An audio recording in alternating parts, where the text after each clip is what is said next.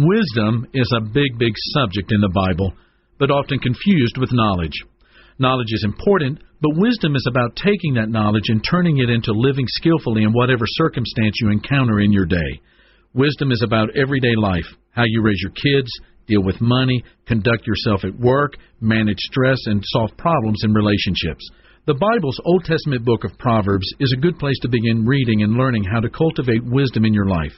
For example, have you ever been in a little disagreement that ended in a full-blown argument and wondered how you got there? Proverbs 17:14 says, "The beginning of strife is like letting out water, so abandon the quarrel before it breaks out." In other words, a wise person knows how to cultivate peace and when to draw a line in the sand.